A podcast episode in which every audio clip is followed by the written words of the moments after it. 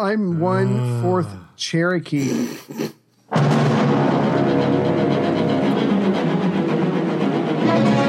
A short time ago, an American airplane dropped one bomb on Hiroshima. Ich bin ein Berliner.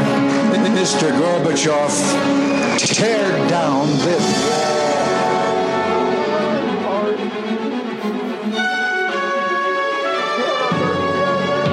American people, I think, is good people. They are. They have not to charge with the guilty of all the lies.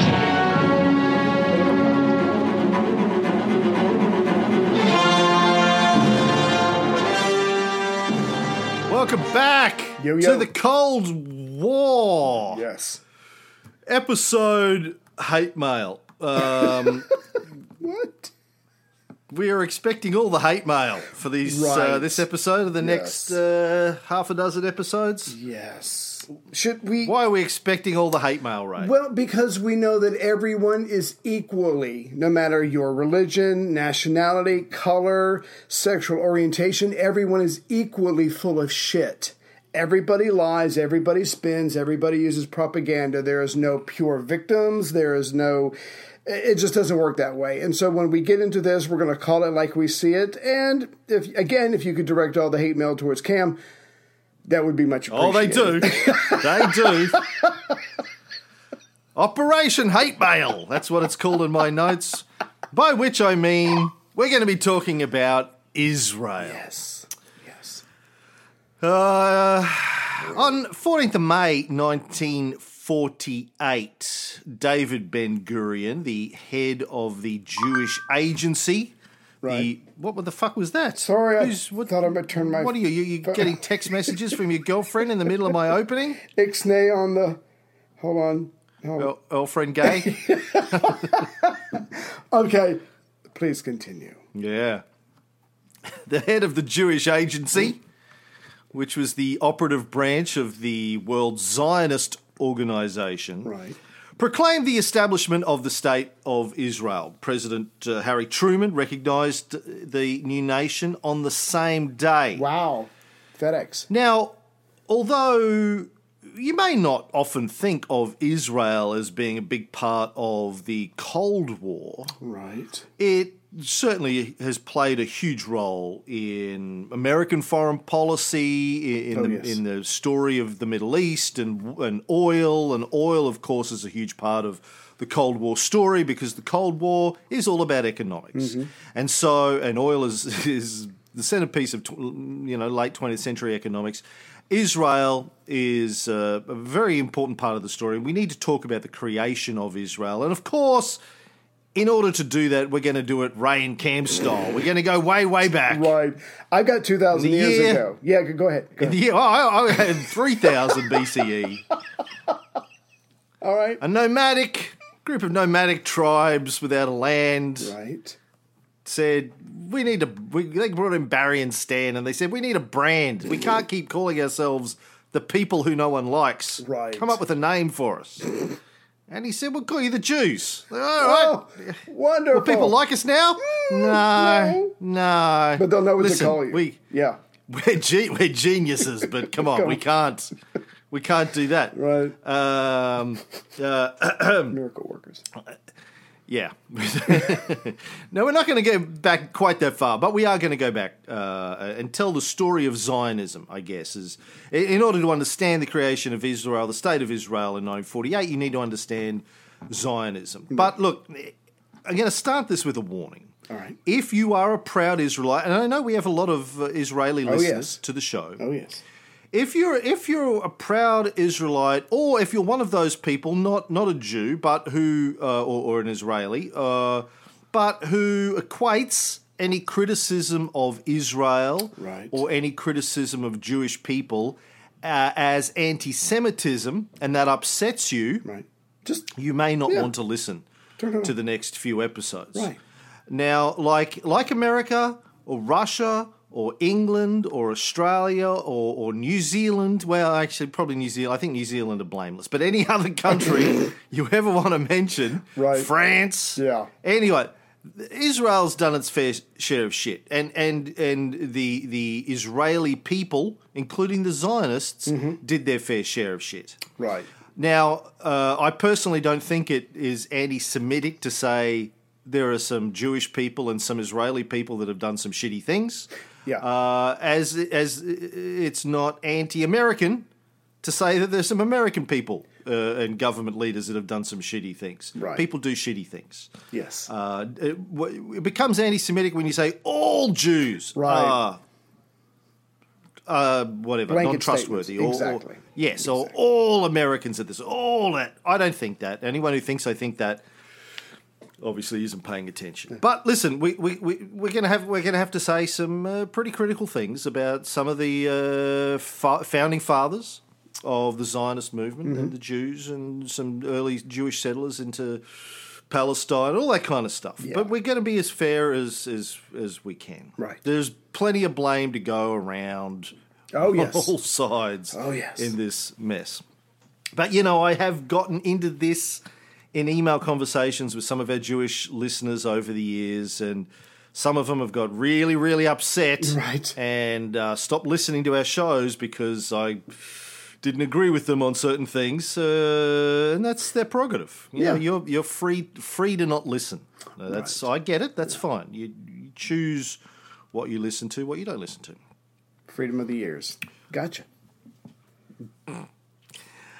But we're going to do it anyway. Um, yeah. Now, in 1915, uh, we're going to start there. We're going to jump around, but I'm going to start in 1915 to tell this story using their in 1915 using their usual divide and conquer strategy.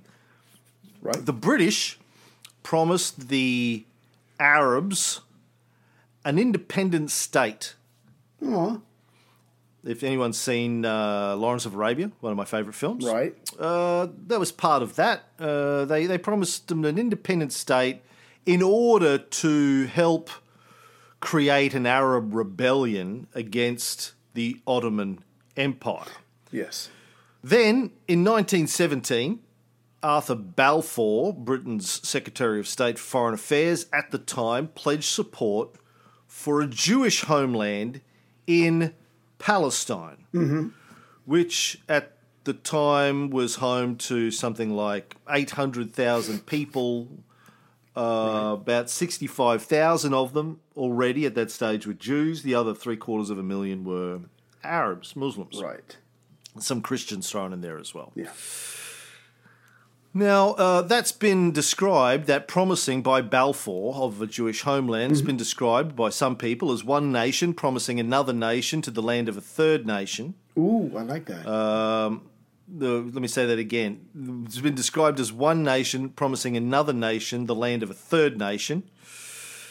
Uh, then it, at Versailles at the Paris Peace Conference in 1919, the uh, League of Nations League of Nations uh, ratified the Balfour Declaration, right. and they gave Great Britain a mandate over Palestine. We talked about this on our uh, Syrian Civil War series. I think we went into a lot of detail about the French mandate over the northern part of Syria, the Great Britain's mandate over the southern part of Syria, which included Palestine. Right. And then in 1922, the US Congress also ratified the Balfour Declaration. Um, and, and that's kind of uh, how it kicked off in a big way, but um, we have to explain the story about why all of that happened in the first place. Right. Ray, op- uh, opening statements from the uh, defense. Uh, absolutely, and, and just so everybody keep in ma- keep in mind that in um, say 1920 or whatever, Britain was still maybe not completely at its height, but is certainly one of the world powers. So it was a big deal for Britain to be getting behind this. No, I was just going to go. I was going to. This is for Tony Kynaston. I was going to go back 2,000 years and just try to give a personal narrative or, or, or personal approach to this. So for the last 2,000 years from the time of the Christianization of Rome, and especially after the rise of the feudal social order in Europe and the spread of Islam, Jews in the Mediterranean have been confined as non combative classes. Um, back in the but, but in the 19th century a small percentage of them began enlisting in the armies of whatever nations that they're in to show their loyalty to become more active citizens. But generally non-combative was their state. And as we're going to see there were a, a, a rise of a lot of pogroms where jews were being slaughtered by the thousands and just to and just to wrap up with this because it's going to show the change that's needed, the change that is coming for the Jews. There was a young man named Chaim Bialik who wrote a poem called "The City of Slaughter," and in his poem, he talks about the killers, he talks about the rioters, but he saves his true wrath for the cowardly Jews. He says they didn't do anything, they didn't resist, all they did was run and hide. And where was God? God was silent. So, what is needed is a different kind of Jew. So, after 2,000 years of pacifism, of, of being butchered, some of these people, some of these leaders, or people who become leaders, start to think, you know what? I think it's time for us to try something different because this is not working. That's going to be done on a personal level and it's going to be done on an international level. I remember um, 15, uh, not, well, uh, no, 2008, uh, 11 years ago, when I was at the infamous Napoleon non, Napoleonic. Yeah, let's go with that. Sure. The Napoleonic conference in uh, Ajaccio, where I met Chrissy. Right. That David Best- Markham was running this thing. Best day of her life. Go ahead. Yeah, yeah. Uh, well, technically, about two days later was the best day of her life. But uh, anyway, Anyway. uh, that first night, uh, re- instead of sitting with her, she was down the other end of the table. I was sitting with a bunch of um, Israeli historians Oh, cool. in their in their eighties. Yeah. Um, Oh, wow. Uh, that That's neat. that were there for the conference. Yeah, and you know, being being who I am, uh, uh, my first question to them to, uh, to these eighty five year old Israeli So, historians, yeah. as we sit down to dinner, is like, so explain anti-Semitism to me, would you? Uh, even before the uh, the food was out, you had gotten started. Oh, before we Yeah. even ordered. Oh, my I'm like, explain anti Semitism to me as an 85 year old Israeli Yeah. historian. What are you saying? Explain Right. anti Semitism to me. This is the one shot I'm going to get. to get somebody of your Right. vintage and experience to explain to me, and and they that was the next two or three hours is Wow. uh, them talking to me about anti-Semitism, and it was fantastic. Right. uh, really uh, opened my eyes because it was at that point something I hadn't really spent much Yeah. time reading up on Why should you? Yeah. you know, I'd, I'd read about World War II. I'd read about some Russian history. I knew about the pogroms. Um, I knew about the Holocaust, but I didn't really understand why did people not like the Jews so much. Right. So, I mean, for people who like, well, I'll give you the quick version of it, I guess. Um, I, uh, when the Jews got kicked out of uh, Judea, and it's actually the more places than Judea, but uh, yeah, they got kicked out of Palestine, the Middle East, uh, a couple of times. You know, they, they revolted against the Romans a couple Yeah, of times in the first Right. first and second century CE. Um, the first big Jewish Roman war ran from sort of 66 to 70 CE. Uh, they didn't really get kicked out after that. A lot of them got killed by their own people. Uh, Hmm. A lot of them uh, the, by the zealots. Then they had the Bar Kokhba revolt. I think that was around 135. 132 to um, 136. Right. Yeah. Thank you, Yeah, Ray. sure. Uh, where Simon Bar Kokhba, they thought he was the Messiah. I'm the Messiah. Let's go. We will destroy the Romans. Um, he died in 135. That's why did. 135 is in my head. Right. Um, that that didn't go well. No. No. Um, and, and, and a lot of them were sort of kicked out of uh, Rome then. Uh, sorry, out of Judea then. Um, and then, as you say, then the Christians came along and treated them pretty uh, harshly as well. But basically, you ended up with a, a, a world. They, so the Jews weren't really liked uh, uh, uh, after these revolts by the Romans, generally speaking. Like, how dare you uh, uh, rebel against us? Yeah. We're the Romans. we brought you. Yeah. Yeah, we, we brought you Irrigation? roads. R- yeah. What have the Romans Right. ever done for us? That kind of thing, right? Right. Yeah, well, they did do that. Yeah. So the Romans didn't like them very much for, for rebelling against them, and uh, by the by the Christianization of the empire, which happened in the late 300s, early 400s, which we talked about in great detail on the early episodes of the the Renaissance series. If you haven't heard that, go listen to that, and if you want 20 episodes of uh, uh, the Christianization of Rome, Yeah, you do. obviously the Christians didn't like the Jews because they thought the Jews had killed Jesus. Right. Even though, technically, if they'd read the Bible, they would have seen that it was the Romans that killed Jesus. Right. Uh, Yeah, but it was the Jews that asked them to do it. Mm, Well, yeah, but why did they ask him to do it? Because he said he was the king of the Jews, which was basically a political rebellion against the Romans. But anyway, the Jews copped the blame for it anyway. Yes.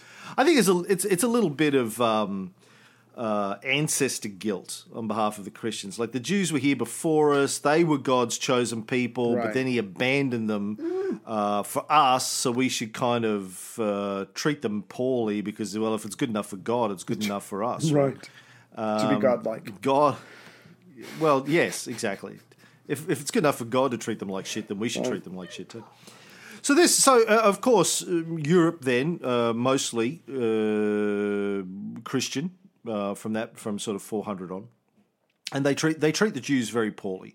Wherever the Jews go, they're treated as uh, basically uh, immigrants that nobody likes, Right. and as a result, they're not allowed to own uh, agricultural lands. A- agriculture being the main source of profit.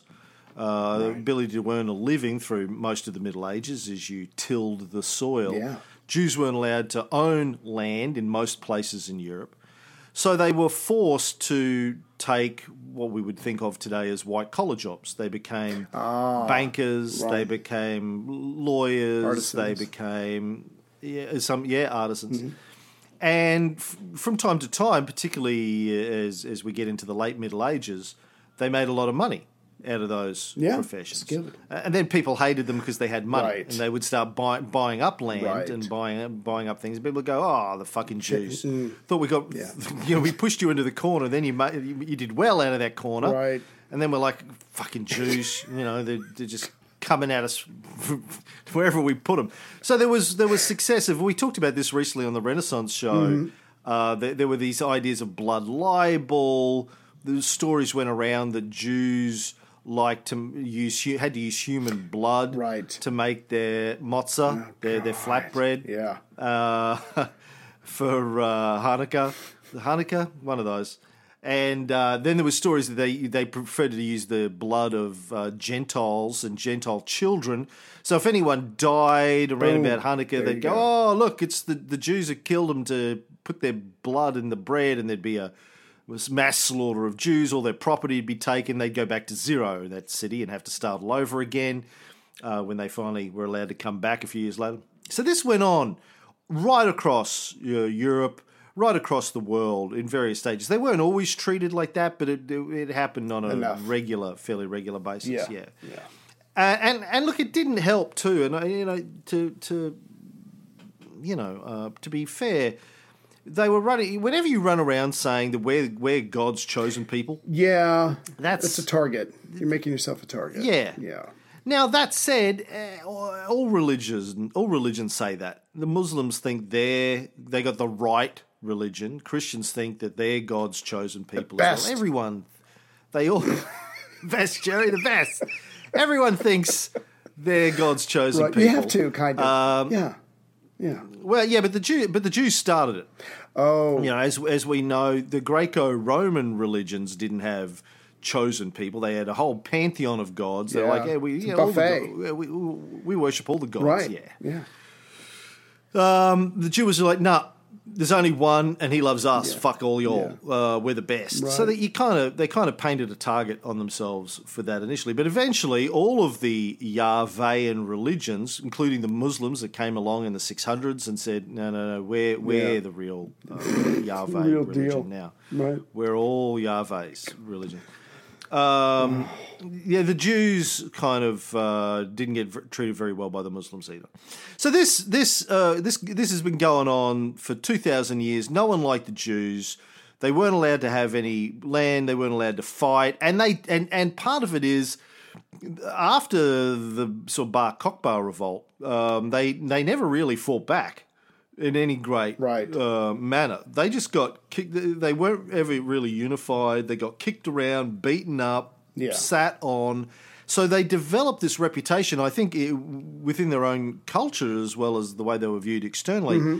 as being weaklings, puny, easy. Like you kick sand in their face down at the beach and, and take their girlfriend because they're not going to do anything. Right. Um, this had gone on for thousands of years. Yeah. Anyone could beat up. No, they had no one was looking after them. No one had their back. No one was going to protect them. Um, they basically got treated like shit Yeah. for thousands of years, and they just took it.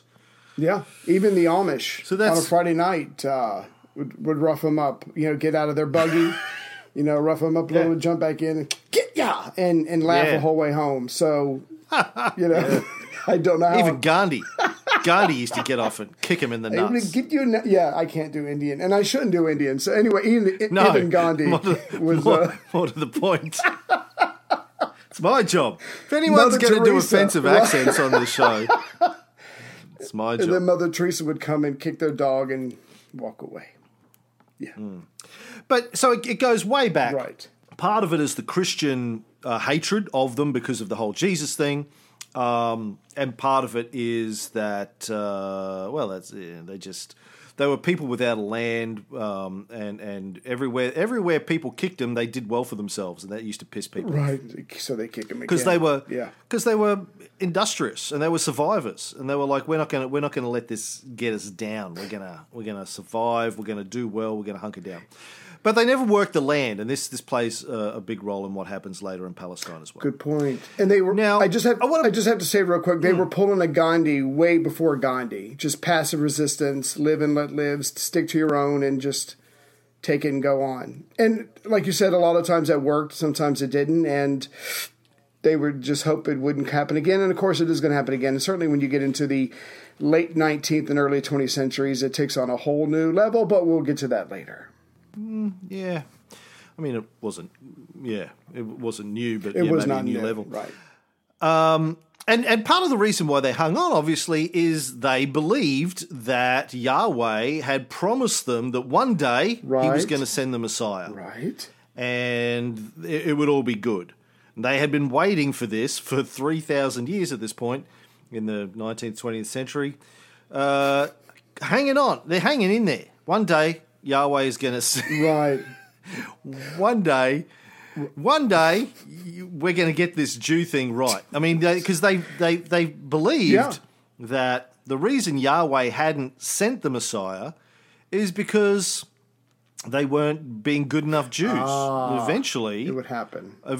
So it's kind of this almost almost like, well, we deserve everything that's happening to us. Right. If we were good Jews, Victims. Yahweh would send the Messiah, who, for people who haven't heard me drone on about this enough in the last five years, um, was spo- most of them thought the Messiah would be a, a huge warrior king, Yeah. not huge as in five hundred feet tall. Yeah. It wasn't. It wasn't. Uh, you know, a, a, a um, Decepticon Hippie. or something like that. Right.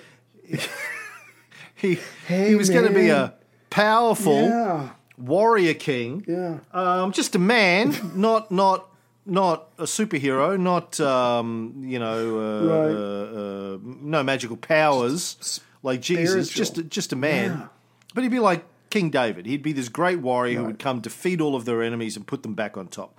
But God wasn't going to do that until the Jews were being good Jews, and and obviously he hadn't done that. So ipso facto, they mustn't be good Jews.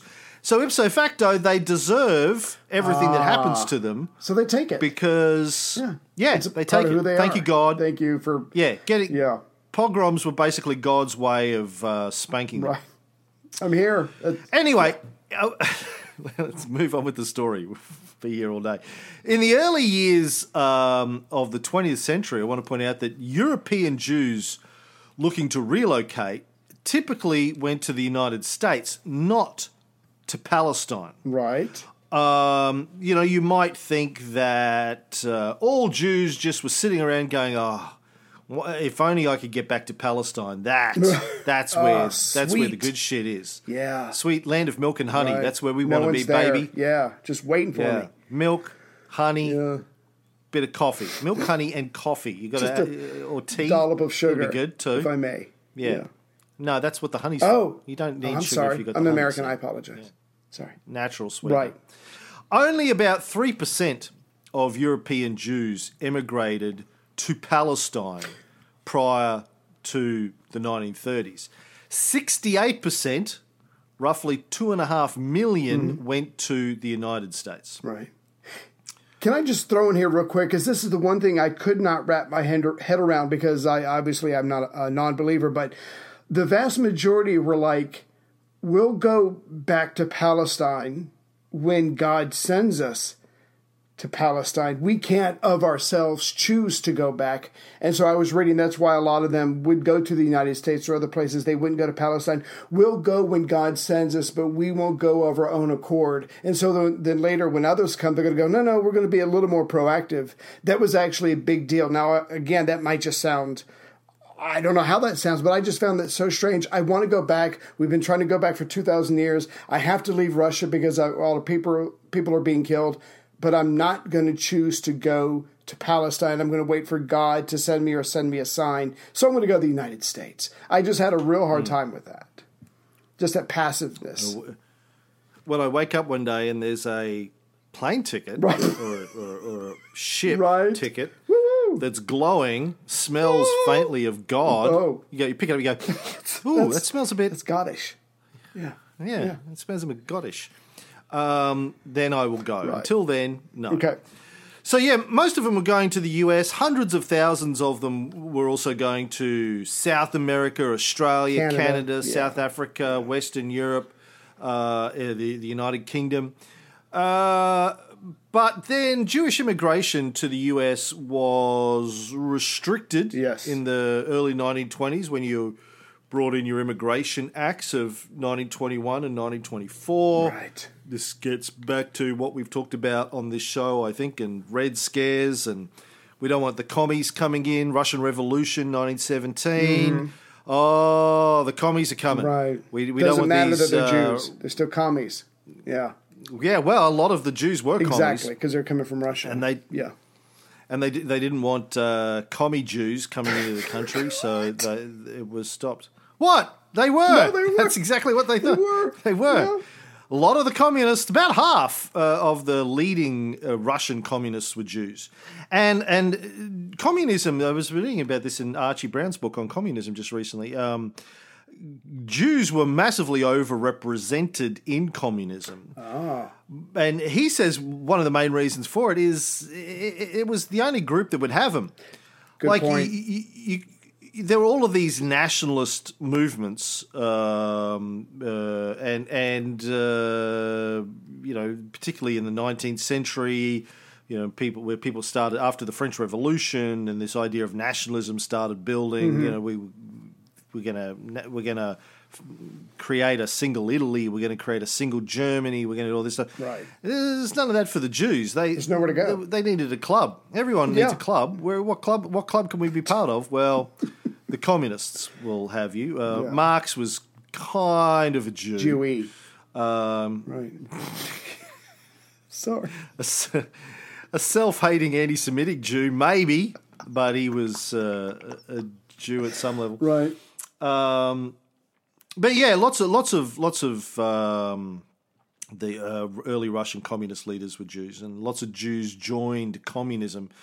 Um, and then, obviously, a little bit later on, the communists were the main people trying to fight the fascists, and the fascists hated the Jews, and so that also made a lot of sense for the Jews to be part of. Um, yeah, uh, but anyway, uh, so getting back to people fleeing, they were going to the United States until the US curbed uh, immigration.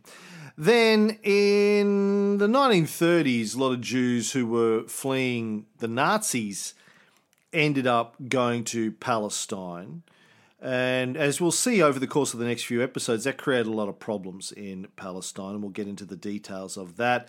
There was a lot of a lot of tension started to grow between the Arabs, mostly Muslims, some Christians there, uh, and the Jews, basically, the Jewish population climbed from I don't know, 30, 50, 60,000 in the late 19th, early 20th century to over half a million Wow. people Yeah.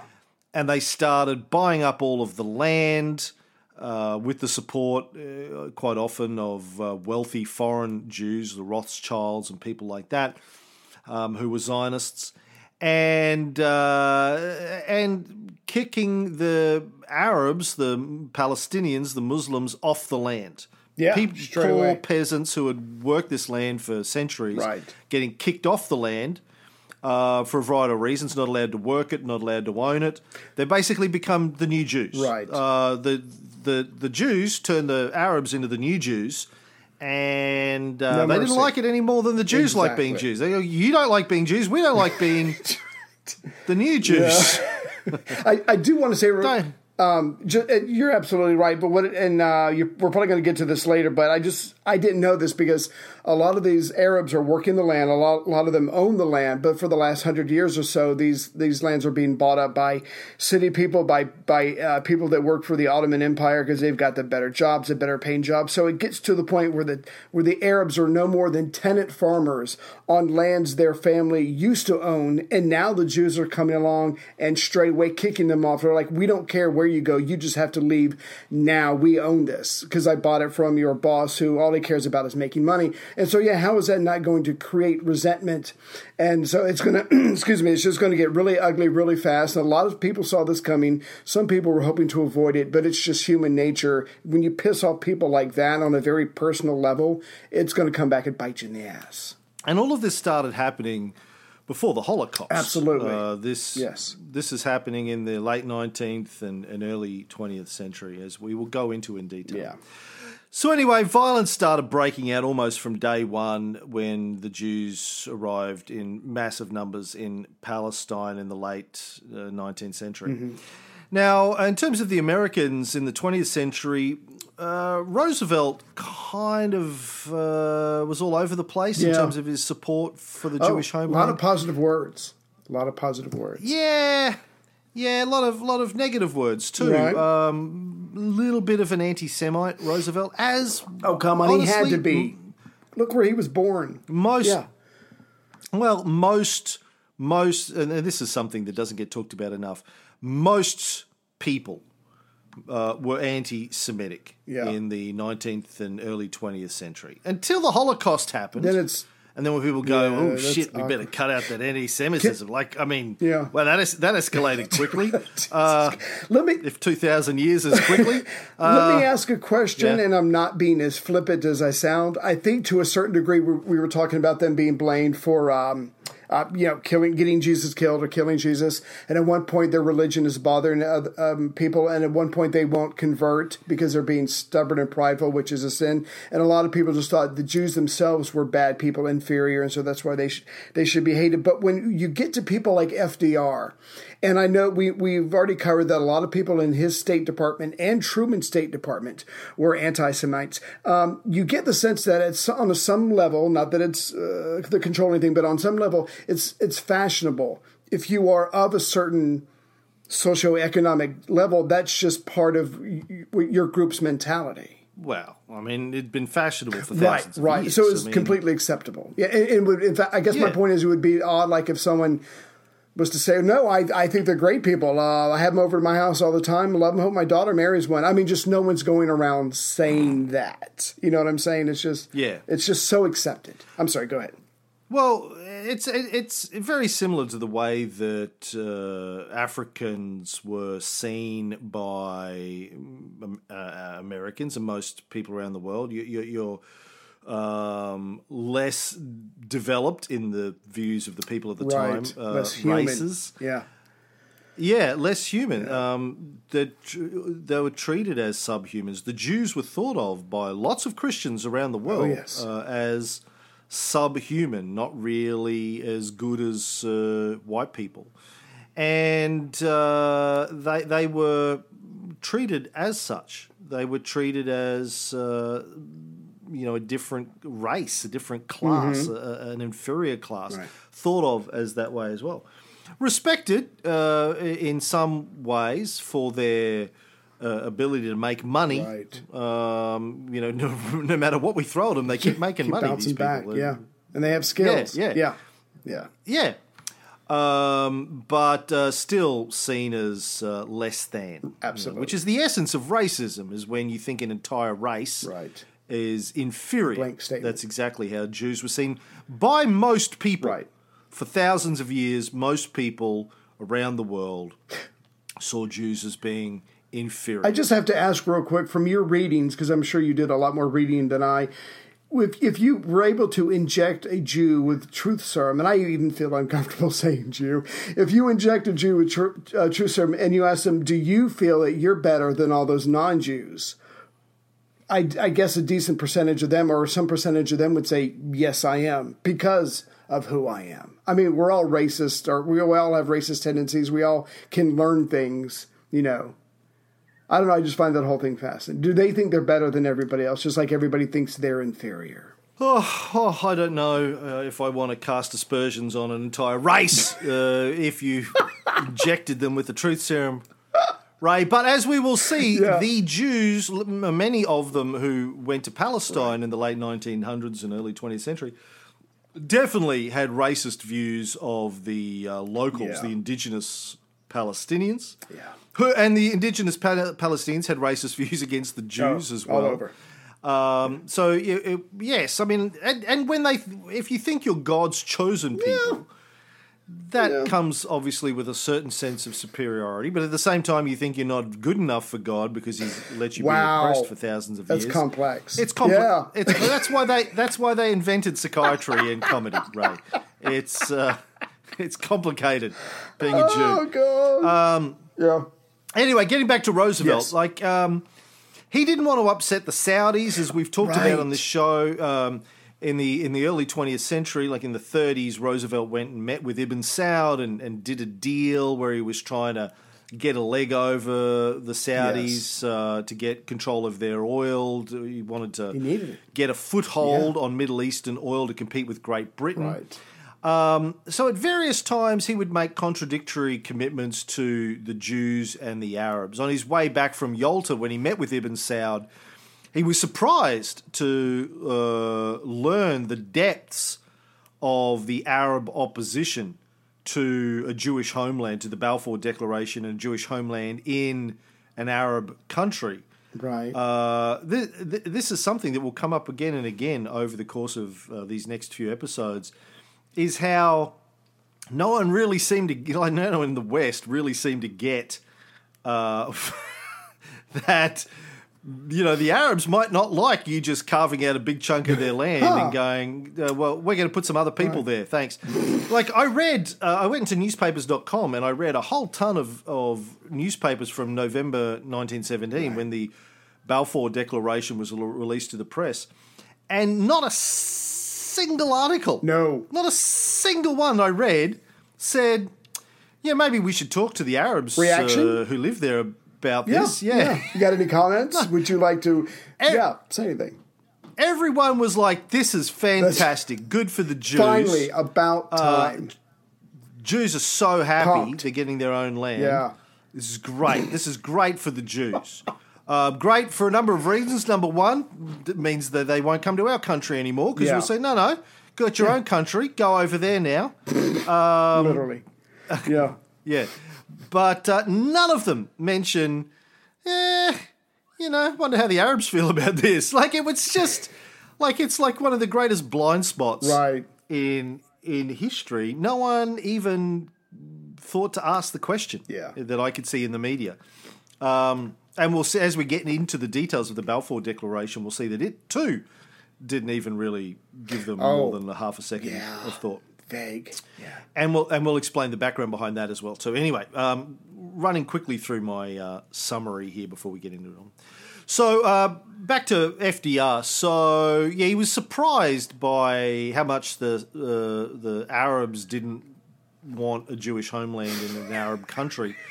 Um, you know, not uh, like I don't think Muslims in general have anything against Jews. Um, you know, they they Yeah. treated the Jews, you know, roughly equal to how they treated the Christians uh, in the lands that were controlled by the Muslims for whatever 1000 12 1300 years Mm-hmm. um, but uh, I don't think the, the Arabs had anything in particular against the Jews any more than the Christians did.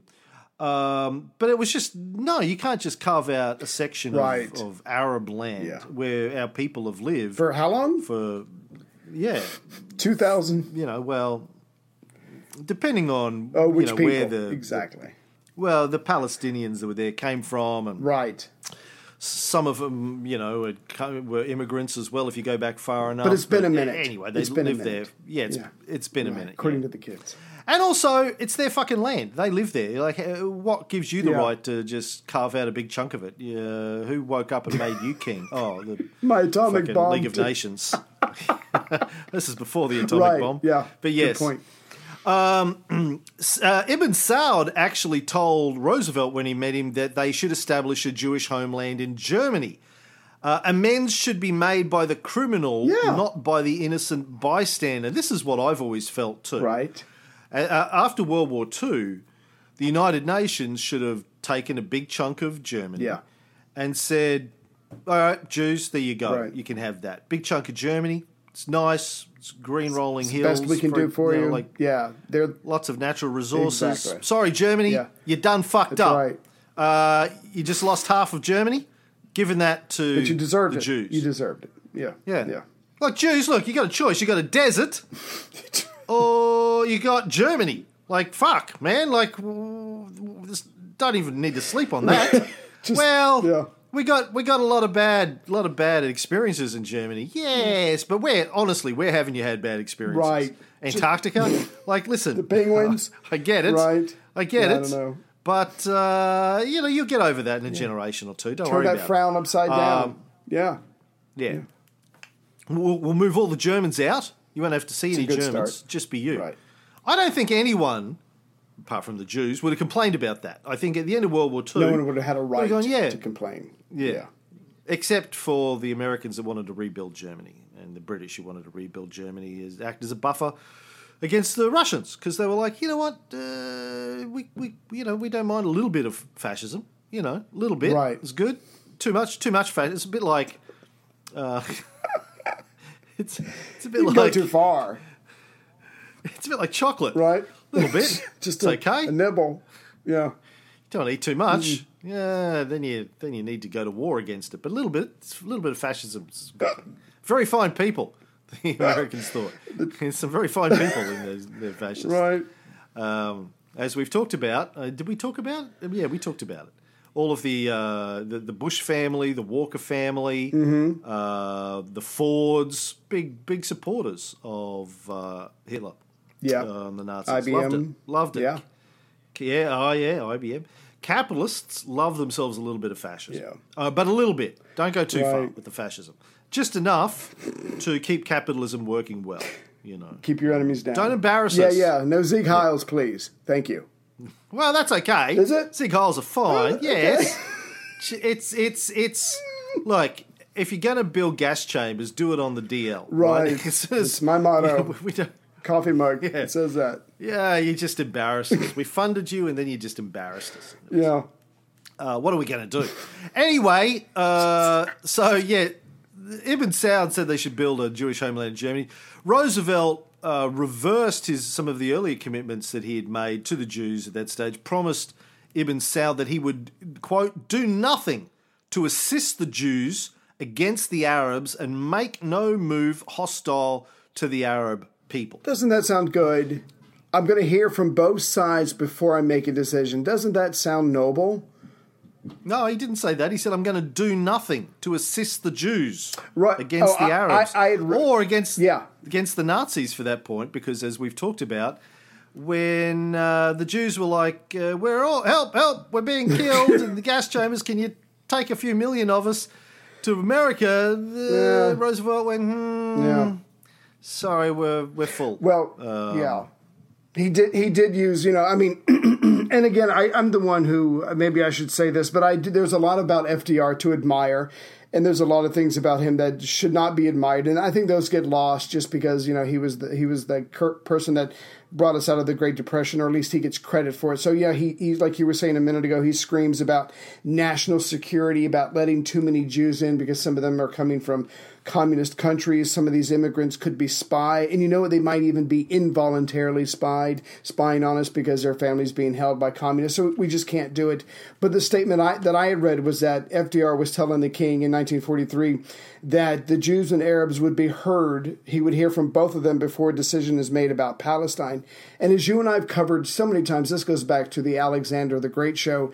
It doesn't matter what someone says or what they write down or what they promise or whatever, it's what they do. So FDR is saying these very generic, bland statements. He's telling both sides what he wants, to, what they want to hear, but at the same time, he's getting the oil that he needs for the war effort from Saudi Arabia, and he's and he's not tell, he's not doing anything specifically too much to help the Jews. And again, so it's it's one of his um, less than admirable times as president, where he could have did a lot more to uh, lessen the the Holocaust, but he and like you said, all the other countries in the Western Hemisphere did not. Yeah, the United States accepted only 160,000 European Jews between 1933 and 1942. Yeah, makes no sense. Um, you know, millions, six, seven million died, um, and they only took 160,000. Now, uh, yes, I mean, America was still trying to pull itself out of the Great Depression. The war was helping with that, but they were still trying to rebuild uh, logistical issues of how do we get them there. And remember, we talked about this in an earlier episode many years ago. Um, Hitler in the 30s was saying to all of these foreign nations, if you want the Jews, Take come 'em. and get them. yeah. Take them. Yeah. Want- I don't want to have money. to kill them. I Exactly. will. Yeah, I I will. will. I will kill them, but I don't want to have to kill them. I'm like I'm I'm I'm a crazy sociopath, but come on, like Take them. Take them. I don't want them. Yeah. If you want them, you take them. I don't want them. And everyone goes, we don't want them. Well, I, Yeah. I don't want them. Well, you got them. They're your problem. No, well, you know, that's All why right, it was called the fi- That's why it was called the final solution. Because he Right. tried solutions A, B, C, three down to Y, which was And- you want them? No, we don't want them. Yeah. Okay, well, um, yeah. Now, there's plenty of evidence that FDR didn't like Jews very much. Mm-hmm. Um, uh, going way back in 1923, when he was a member of the Harvard Board of Directors, Right. uh, he decided there were too many Jewish students at Harvard and helped push through a quota to limit the number of Jews at Harvard. Fuck. Come on. Uh, in 1938, in private conversations, he suggested that the Jews in Poland were dominating their economy and provoking anti Semitism there. Right. In, 19, in 1941, at a cabinet meeting, I'm sorry. he I'm, said there were. I'm sorry. Yeah. Just stop for a Yeah. second. The Jews Yeah. are doing so well in Poland, they financially, whatever. They they are pissing off people and creating anti-Semitic feelings. Yeah.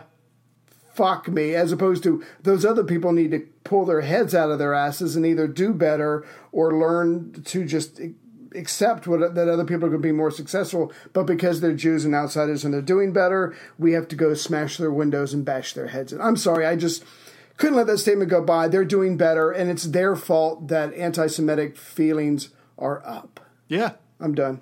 I'm done. And and and again, like uh, I'm not pointing the finger at FDR. I'm, uh, you No, know, right. this was this was mainstream. this was how it was. you know, yeah. This is this is mainstream views uh, in Christianity, Christian countries, uh, for all the reasons I talked about before. In 1941, at a cabinet meeting, he said something about there being too many Jews among federal employees in Oregon. Um, this may have had something to do with this idea that maybe some of them were, you know, secret communists. But again, you know, too many Jews. Yeah. Um, in 1943, uh, when did he die? For early 45, so not long before he died. Right. He told uh, some government officials in North Africa that the number of local Jews in various professions should be definitely limited so as to eliminate the specific and understandable complaints which the Germans bore towards the Jews in Germany. Specific and understandable complaints. Yeah. Well, going back to 41 little and 42, the, the well, the communists and some of them are Jews were our allies, but never mind. We don't have to worry about that. But oh my God, I mean, it's just it's just there. And again, it's it's it's what was. That's how things were at the time. There's also evidence of other private remarks FDR made where he apparently referred to Jewish refugees as Jewish wailing and sob stuff, and uh, said to us. And, and, and expressed to a senator that he felt pretty good about the fact that, quote, there is no Jewish blood in our veins, meaning the Roosevelts. Right. And once he he talked about a Jewish newspaper publisher uh, who was doing something with to avoid tax as a dirty Jewish trick. but again, like you know, th- th- this is just mainstream Yeah. Views uh, around the world in the first half of the 20th century. The most common theme, apparently, of Roosevelt's private statements about Jews were about his perception that they were overcrowding many professions and exercising undue influence. Too many Jews Well- doing well Yeah. in white collar professions. Uh, we can't have that. If people had let them be Uh, farmers a is weird. thousand years ago, then we wouldn't have you know this issue. But you they didn't, Hmm. so these people have to survive the best way they can. So yes, uh, that's it. Was just uh, commonplace. Right. Now, by by the end of um, World War II, the British uh, still dominated Palestine. Right. They had about 200,000 troops at their base at the Suez Canal, um, which is sort of, uh, you know, in between Egypt and the, the sort of the Sinai Desert, uh, the southern tip of, of Palestine. They had air bases in Iraq, in the Sudan. They had air bases in Palestine at Lydda. They had naval bases in Bahrain and, and Haifa, and they had uh, 8,000 troops in the Arab League in Transjordan. And the British were determined to do nothing that would further upset the Arabs and jeopardize British interests in the area, including the oil that they wanted to get out of Iraq and Iran. Right. Um, so they continued with Neville Chamberlain's policy from back in 1939 of restricting and then halting Jewish immigration. Jeez. But that didn't stop the flow of Holocaust survivors and other Jewish immigrants that were streaming illegally into Palestine Right. after the war. Then the Where British cracked go? down. ar- Yeah. the Sorry. British cracked down, arrested more than 2,000 Jews. This is after World War II, Right. pointing out here. They arrested more than 2,000 Jews who were trying to get into Palestine illegally. The, then the Jewish terrorist organisation Irgun retaliated by bombing British military headquarters at the King David Hotel in Jerusalem, leaving nearly 100 people dead. Um, so these, these, these are complex times, and one of the things we'll see as we get into the nitty gritty on the background of Zionism is uh, Jews were sh- moving into Palestine illegally for decades before this. Um, Right. You know, during the Ottoman they had to. period, and then during the British Yeah. Mandate period, uh, a lot of illegal immigration into Palestine, which you know helped add to the tensions between not only the the Jews and the Arabs in the area, but also the whoever the governing authorities were at the time, the Ottomans and, and then the British. Right. Um, anyway, it, it, it's very very fucking messy and, and plenty of blame to go around, as I said at the beginning. So if you thought the Holocaust would get you a free pass, you're wrong. I mean, come on. Yeah, Yeah. yeah, yeah. You don't want to stay. you Um, don't want to stay where you're at. You can't come to the Western countries, and you can't go to Palestine. Yeah. What's imagine left? imagine being one of the Jews that's escaped Right. Nazi Germany, ended up in Palestine, gets arrested by the British, Yes. and they're like holding up a newspaper, going, "Hey, hey, That's me. You- That's me. Yeah. have you heard what just happened? Yeah, yeah, but hey, you know, Rules are rules rules. is rules, man. rules is rules." Oh my God. And, and Sorry. some were killed before you know they were their ships were sunk.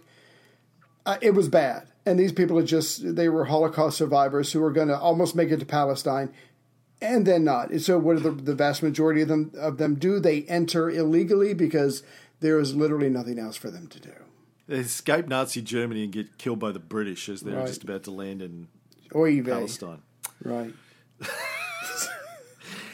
Uh, then in mid 1946, uh, Truman uh, decided to back a plan that would allow 100,000 European refugees to immigrate to Palestine.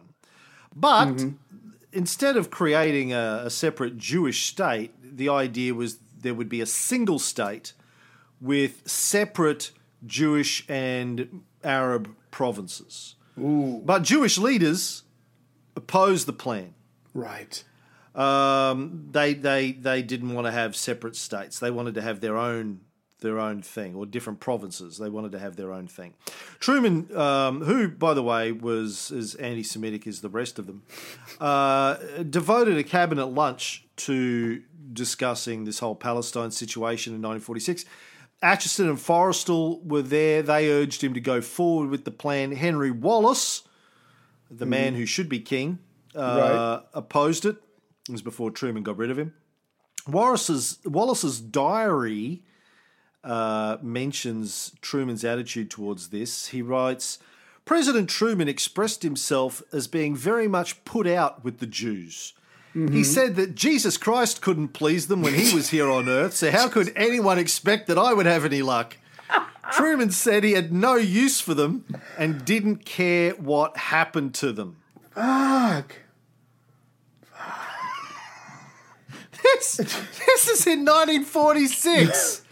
Does it? Truman said, I don't care. You know what? I don't really fucking care. I mean, don't don't write that down in your diary and then publish it later. But I got to be honest with you. I don't. It's it's not in me. I just don't ah, care. just, yeah, just, Fuck off already. God. oh, the fucking Jews, man. Jesus Christ couldn't please them. How- what do you want to expect me to do? Yeah. He was Jesus. Just a Missouri they didn't boy. like him. Yeah. What am I supposed to do? Oh my God. Wallace, in his diary, says that he reminded Truman, You must remember that it's easy for them to get into quite a state of mind because nearly all the Jews in the country have relatives in Europe, and they know that about 5 million out of the 6 million Jews have been killed, Yes. and that no other people have suffered in this way. Wallace continued Jim Forrestal had previously undertaken to say that the Poles had suffered more than the Jews. Forrestal brought up the question of the oil in Saudi Arabia and said if another war came along, we would need the oil in Saudi Arabia. President Truman said he wanted to handle this problem not from the standpoint of bringing in oil, but from the standpoint of what is right. He's got to say that, right? Come on. Sure. Uh, privately, in his diary that night, Truman made the statement The Jews, I find, are very, very selfish.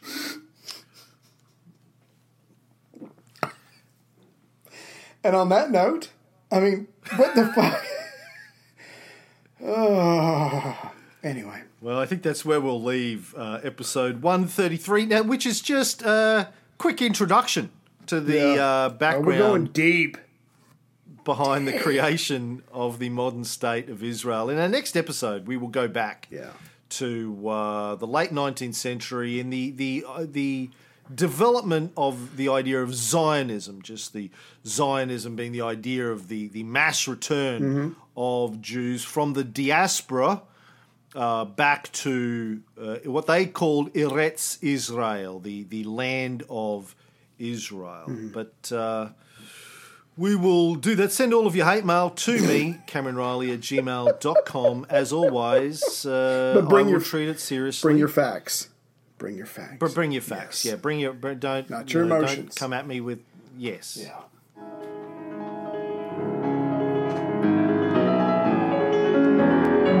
How dare you, sir? An iron curtain has descended across the continent. Never heard of Paul Malak? That's just the way it is. And, I can't ever see that. Soviet military buildup on the island of Cuba. The purpose of these bases can be none other than to provide a nuclear strike capability against the Western Hemisphere. Not to mention a vagina. That's a power play, baby. Don't tell me what to do. Was a good kisser, by the way.